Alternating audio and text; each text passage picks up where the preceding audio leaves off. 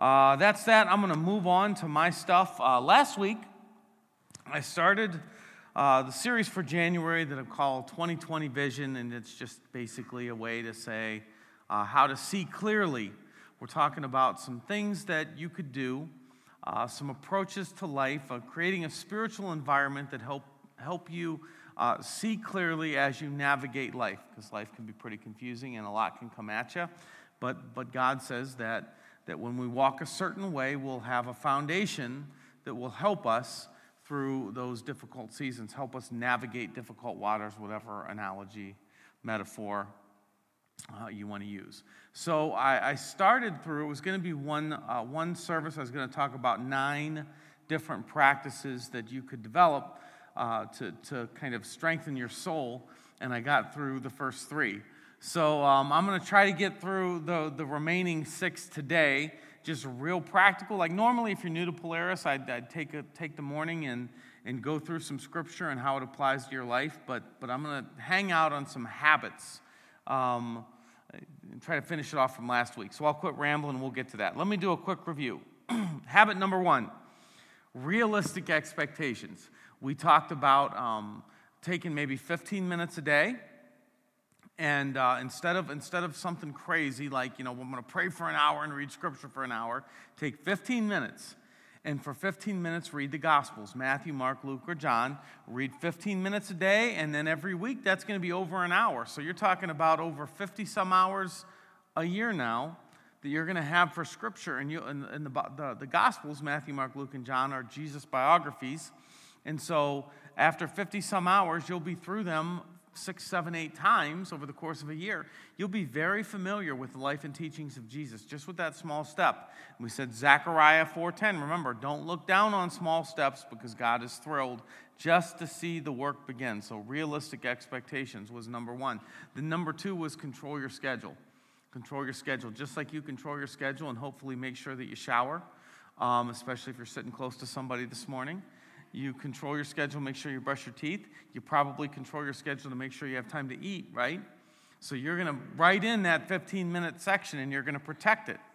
And that way you can build that into your daily routine. And over time, uh, you'll see big results. So that's number two control your schedule. And then you got your Moleskine notebook. You got a notebook. Now you can use Moleskine.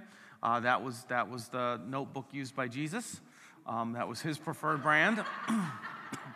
Um, you could also just go to Marc's and get a, get a 99 cent. That was, a, by the way, that's a much better reaction than I got in the first crowd. So I'm grateful for you guys. Um, doesn't matter what kind of notebook, but, but it's, it's time to slow down and time to reflect and a notebook can do that for you. And if you want more ideas about what to do with a notebook, you can always look in the app and the, the listen section and listen to uh, my material from last week where I, where I fleshed that out a little more. But I want to I wanna cover now uh, another exercise. This is on to habit number four that you can use in your notebook. And I, and I can't tell you, like this next chunk of my talk here, this is the stuff that made me, like if there's anything good in me today, this is the stuff that made me who I am. This was the practice. And it has to do with a notebook, but a very specific way to use a notebook. Okay, and this is, this is as often as you want to do it, um, maybe daily, maybe it'll be seasons. But you write down. Got your notebook? um, you're going to write down, like, wow, sorry, thanks, please. So go down in, you know, in, in, in quarter chunks Wow, sorry, thanks, please. And under wow, you're going to write a few sentences that you could call it like worship or praise. You're going to tell God uh, what you're amazed by. Uh, you could say, wow, that was an incredible sunrise this morning. Only you could paint a picture like that. Or maybe something, uh, you have a favorite song that Marcus and the band plays on Sunday, and you're going to rewrite some of those lyrics. Or you could take a psalm. We're going to go into this in greater detail in a minute, but let's take a look at Psalm 8 here. Psalm 8 When I consider your heavens, the work of your fingers, the moon and the stars which you have set in place, what is mankind that you are mindful of them, human beings that you care for them? Wow, you are so big and yet you still care for us. Like you, you write it in your own words. Use the Bible like that. Read it, rewrite it in your own words as, as your few sentences there that you're going to say under wow. Um, um, use that uh, scripture or many like it as a way to, uh, especially while you're just learning, because it's like a skill. Worship is a skill and you can develop. And, and at first you're going to be, I don't know what to say to God. Well, use the Psalms to help you do that. And then you're going to say sorry. Sorry is the next trigger word, and that's going to move you on to a time of confession. And the Bible says if we confess our sins, God is faithful and just, and He'll cleanse us. He'll forgive us, and He'll cleanse us of everything wrong. So that's your time to look over uh, the things that you've done over the past day or so, and you're going to say, God, I'm really sorry. Um, I, I swore at that guy that pulled out in front of me, or I, you know, whatever. Whatever it is, I lied to my boss, I, I did whatever, and, and you're going to just as specifically as you can confess the things to God uh, and, and then let it go. And then you get thanks. You're going to write thanks down, and that's your gratitude time to thank God for anything that you have that, that has happened over the past you know, few days that you're especially thankful for. And then after you've done all that, then you're at the please. And that's where you would write out, that's your, that's your prayer list, the things that you're going to ask God for. And, and I can't tell you how helpful it is to just, just write those words out, those, those, those guiding thoughts for prayer and, and slow down and in a journal. Now, if you have the ironclad mind to not have to write it out, good for you. Don't write it out. For me, it was always helpful to keep me moving. And, and you know, when I stare at a few lines, I always felt like I can do this. I can write a few lines. That was less intimidating than just thinking about, I'm going to take the next, you know, 15 minutes and, and, and just pray. So, um, if that's helpful, use it. Uh, that, it was very helpful for me. You can look back to my earliest journals and you'll see those four sections.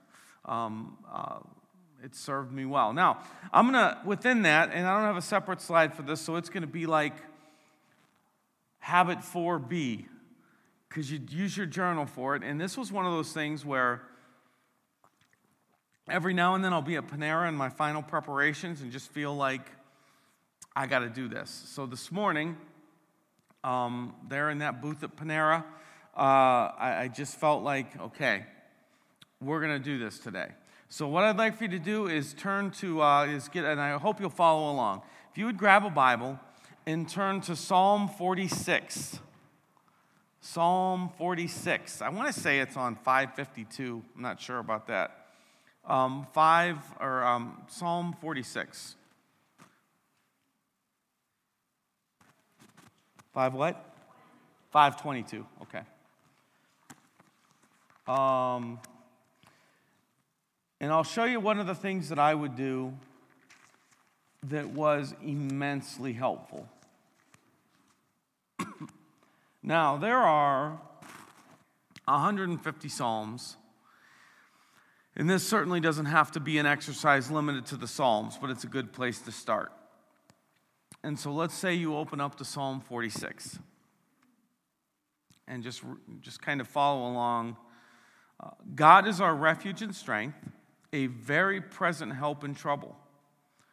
Therefore, we will not fear, though the earth gives way, though the mountains be moved into the heart of the sea, though its waters roar and foam, though the mountains tremble at its swelling. So, what's this ancient author saying?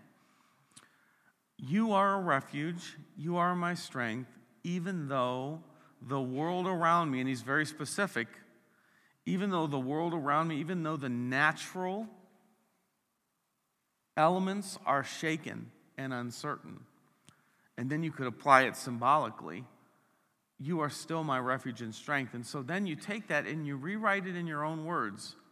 And you could say things like, I don't have control over anything. There could be a tornado that wipes out tomorrow, wipes me out tomorrow, and I'm terrified by that. Or you could say, even though cancer is everywhere, you ever feel like that? Man, cancer is everywhere. Even though um, there's renewed tension in the Middle East, whatever it is, you just you, you say it in your own words. But you rewrite that and say, God, you are my refuge and strength, or God, I want to know you and believe that you're a refuge and strength. Even though my world is crashing, even though our best friends are moving to Florida, even though my boss gave us bad news about the future of this company. You know what? You're, you're just making it your own. But you're right, you are a refuge, a safe house for me. You're a foundation for me, even though these things are happening. Then you move on to um, verse 4. There is a river whose streams make glad the city of God, the holy habitation of the Most High. God is in the midst of her. She shall not be moved. God will help her when morning dawns. The nations rage, the kingdoms totter. He utters his voice, the earth melts. The Lord of hosts is with us. The God of Jacob is our fortress. So, what's he saying there? In the midst of all this, there, think of what a river was to the ancient mind. There's this life giving source that flows through it all. Even in the midst of all this uncertainty, there is a life giving source. And so you make that your own. God, help me to know you like, or God, you are, if you've seen this of God, God, you are, even through all of this, the source of my strength, my hope, my peace. Come up with your own metaphors to say that. Make it your own. Use the general idea, but then make it your own. Come and behold the works of the Lord, how he has brought desolations on the earth. And listen to the way God makes things desolate. Here's what God does He makes war cease to the ends of the earth. He breaks the bow and shatters the spear. He burns the chariots with fire. So, what's he saying is when you look at the things that God is against, God is against those things that bring oppression and uncertainty and pain. So it's an affirmation that even though things look shaky, this world is moving toward peace. And then you write that out in your own way and you remind yourself of the flow of the redemptive flow of God in the world. and then comes the money verse, verse 10 Be still and know that I am God. And you get to that point, and here's what you'll understand someday if you don't already. You'll understand that really that verse is meant to have a you in it. Be still, and you will know that I am God.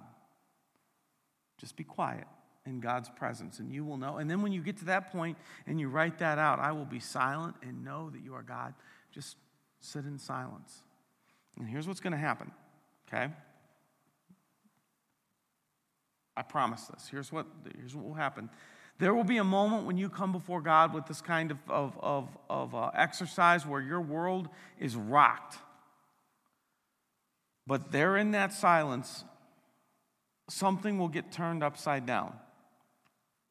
God will move and change your whole understanding, your whole, He'll bring about what the Bible calls peace that passes understanding, peace that transcends, like peace when it doesn't make sense. And in that moment, you will know God differently and you will never be the same. God will do that one time and you will never be the same. And there will be a strength at the core of your being that will never leave and you'll always be able to return to. You'll just be someone different the first time God does that. And it happens in moments like that, and you will be still. And you will know what it means that He is God. I will be exalted among the nations, I will be exalted in the earth. The Lord of hosts is with us, the God of Jacob is our fortress. That little exercise, applied directly, especially in moments when you are a wreck, that has the power to change everything. That has been through the highs and lows of my life one of those things. And it's not just Psalm 46, but Psalm 46 is pretty powerful. That practice of taking what's shaking my world and letting Scripture sort it out and being silent before God, that, that, that practice will change things for you. And you will emerge from that a different person if you haven't gotten to that point yet. So I just, felt like that was something I wanted to, to walk through with you guys. I don't know why it waited until Panera half an hour before church started to hit my radar, but all right, next, a little later moment. Spiritual tool number five a sticky note. A sticky note will change your prayer life. A sticky note will change your scripture reading life. Here's why I'm not very administrative. My wife will tell you that I don't do well with remembering details and remembering tasks, but I become a task machine when I sit down to pray or read the Bible.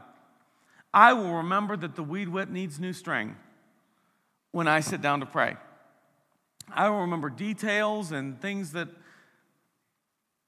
I don't know why it took me 40 years to realize this, but if I put a post it note beside my Bible or on the table in front of me when I pray, then when anything comes into my mind, I can just write it down and move on. I don't have to get stuck on what I'm thinking about. I can think a stupid thought, write it down, and return to that stupid thought later.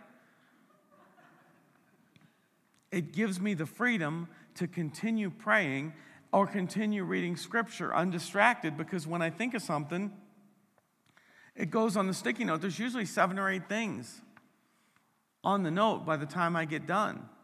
But this, this is a powerful little spiritual growth tool. So, that's number five. Number six is, is what you might call awareness. Um, you might call it a pregnant moment or a kairos moment, which just means like a moment with potential, or a, a, a circle back. Uh, let, me, let me explain. Um, many people walk through life just sort of responding uh, getting the next kid to practice at the next moment, uh, meeting the next deadline, crossing off the next task list, whatever. but there's, there's a way to, um, one of the ways that you gain ground spiritually is to be committed to um, to examining moments and being open to uh, circling back and, and, and making something right. All right, let me give you an example.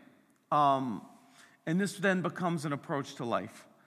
Um, this past week in staffing, this is not like a good moment, okay? This is, I'm not real proud of this. So just, yeah. This is, this is me and all of my awfulness. Um, during staff, there was, a, there was a, an email that hit our staff inbox we get spam continually for people trying to sell us what they do. They'll have some ministry skill or thing they do, and then they'll want us to hire them to come and do their thing for all of you. And it gets fairly frustrating that, you know, part of me is like, why don't you get a real job and not. Anyway, um, this isn't even the awful part. there was this dude who does these like tricks, juggles and stuff. And, and he wanted us to hire him to do that for us, for you. And, and I'm basically at this staff meeting, and I'm like, all right, I'm gonna pull up this guy's YouTube. Look at this clown. I mean, that's where I was. And, and I actually had the staff watch this guy for the purpose of basically, the, the idea was I was making fun of him.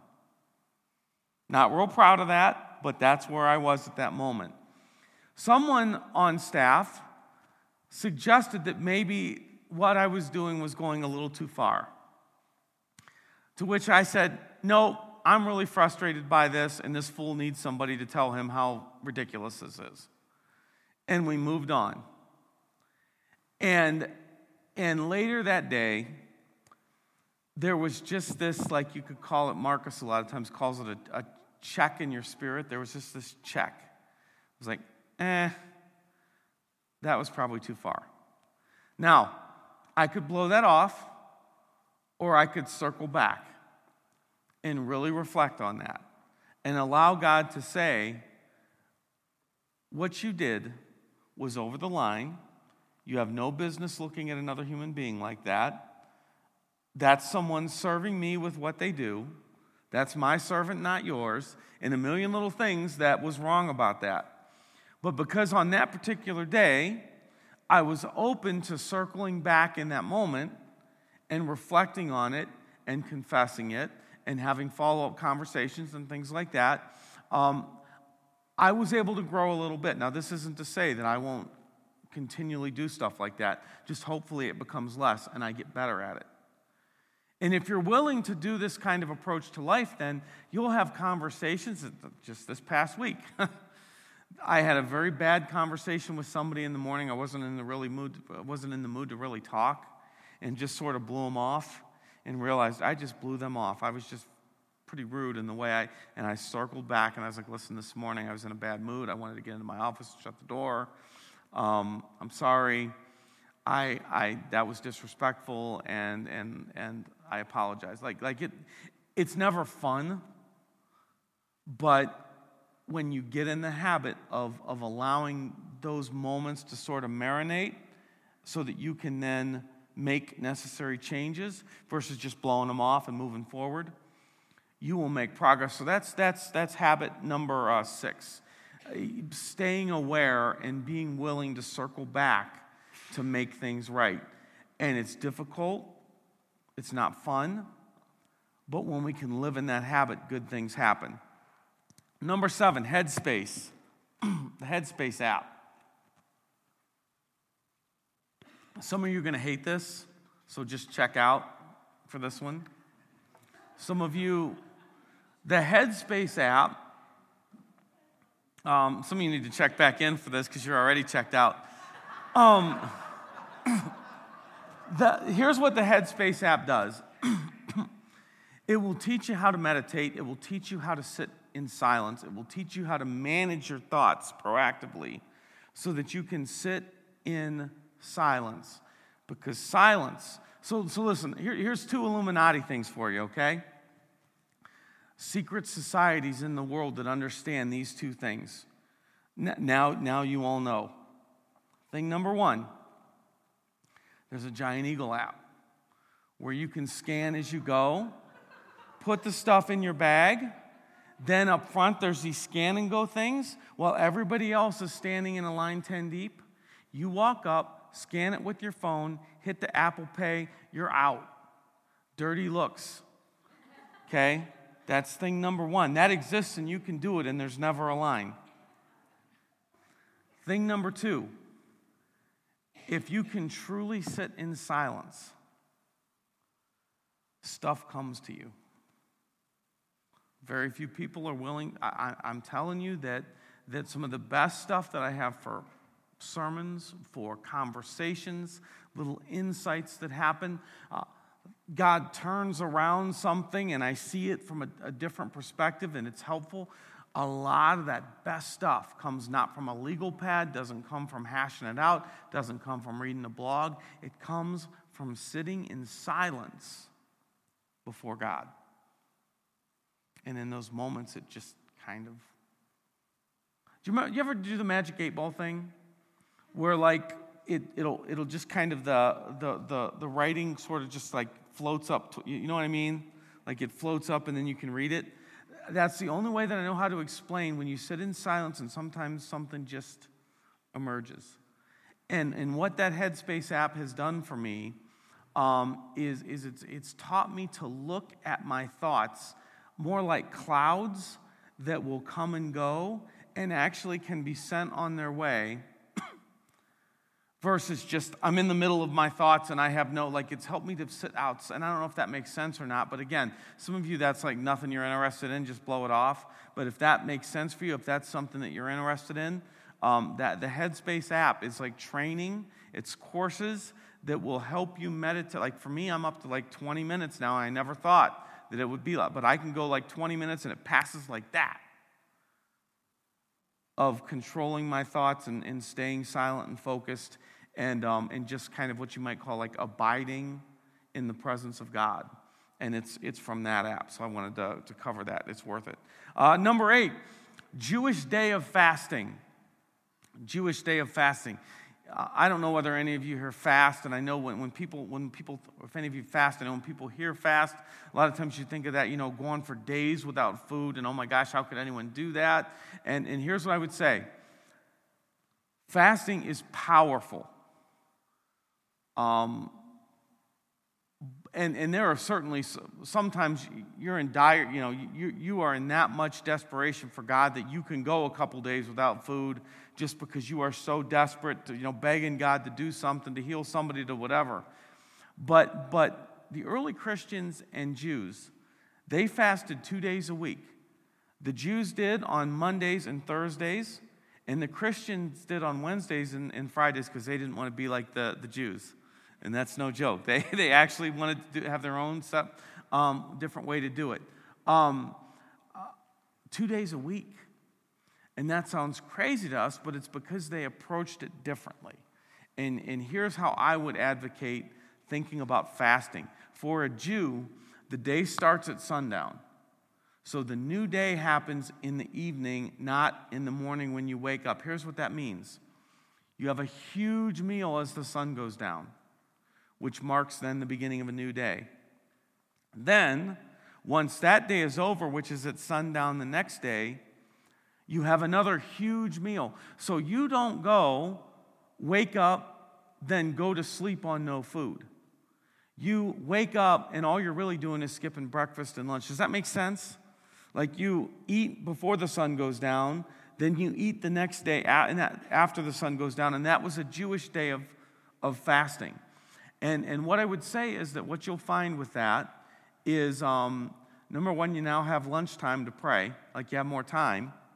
Number two, it's your mind telling your body who's boss. And number three, if you've ever done it, there, there's just, there is some supernatural uh, energy that comes from fasting. But I don't know how you do it um, the whole waking day. I would advocate the, the, the Jewish day, the understanding of a Jewish day. Now, uh, you, here's what if you if you set out to do that, and I would I would recommend you try it. Um, number one, understand situation. Num- number one, if there's any question about blood sugar and stuff, go to a doctor and make sure it's safe for you to do. Okay, but for most of us, you have to deal with situational hunger, which is different than real hunger. Okay, situational hunger is your body saying, hey, it's time to eat. Real hunger is like you're actually, you're, you know, your body has no fat left to burn, which, you know, for a guy like me, it's gonna, it's gonna be a while. It's, you know, 9.30 a.m. is not really my body saying, you better get some food or we're, we're you know. So, so you understand the situational hunger that lasts about 15 minutes.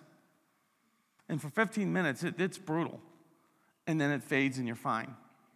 Um, or, or, maybe an occasional dull headache. So there's situational hunger, and then there's American hunger panic, which is that like, it's lunchtime, I gotta eat. And like everything else, you can't focus on anything else until you, you know, get to Chick fil A.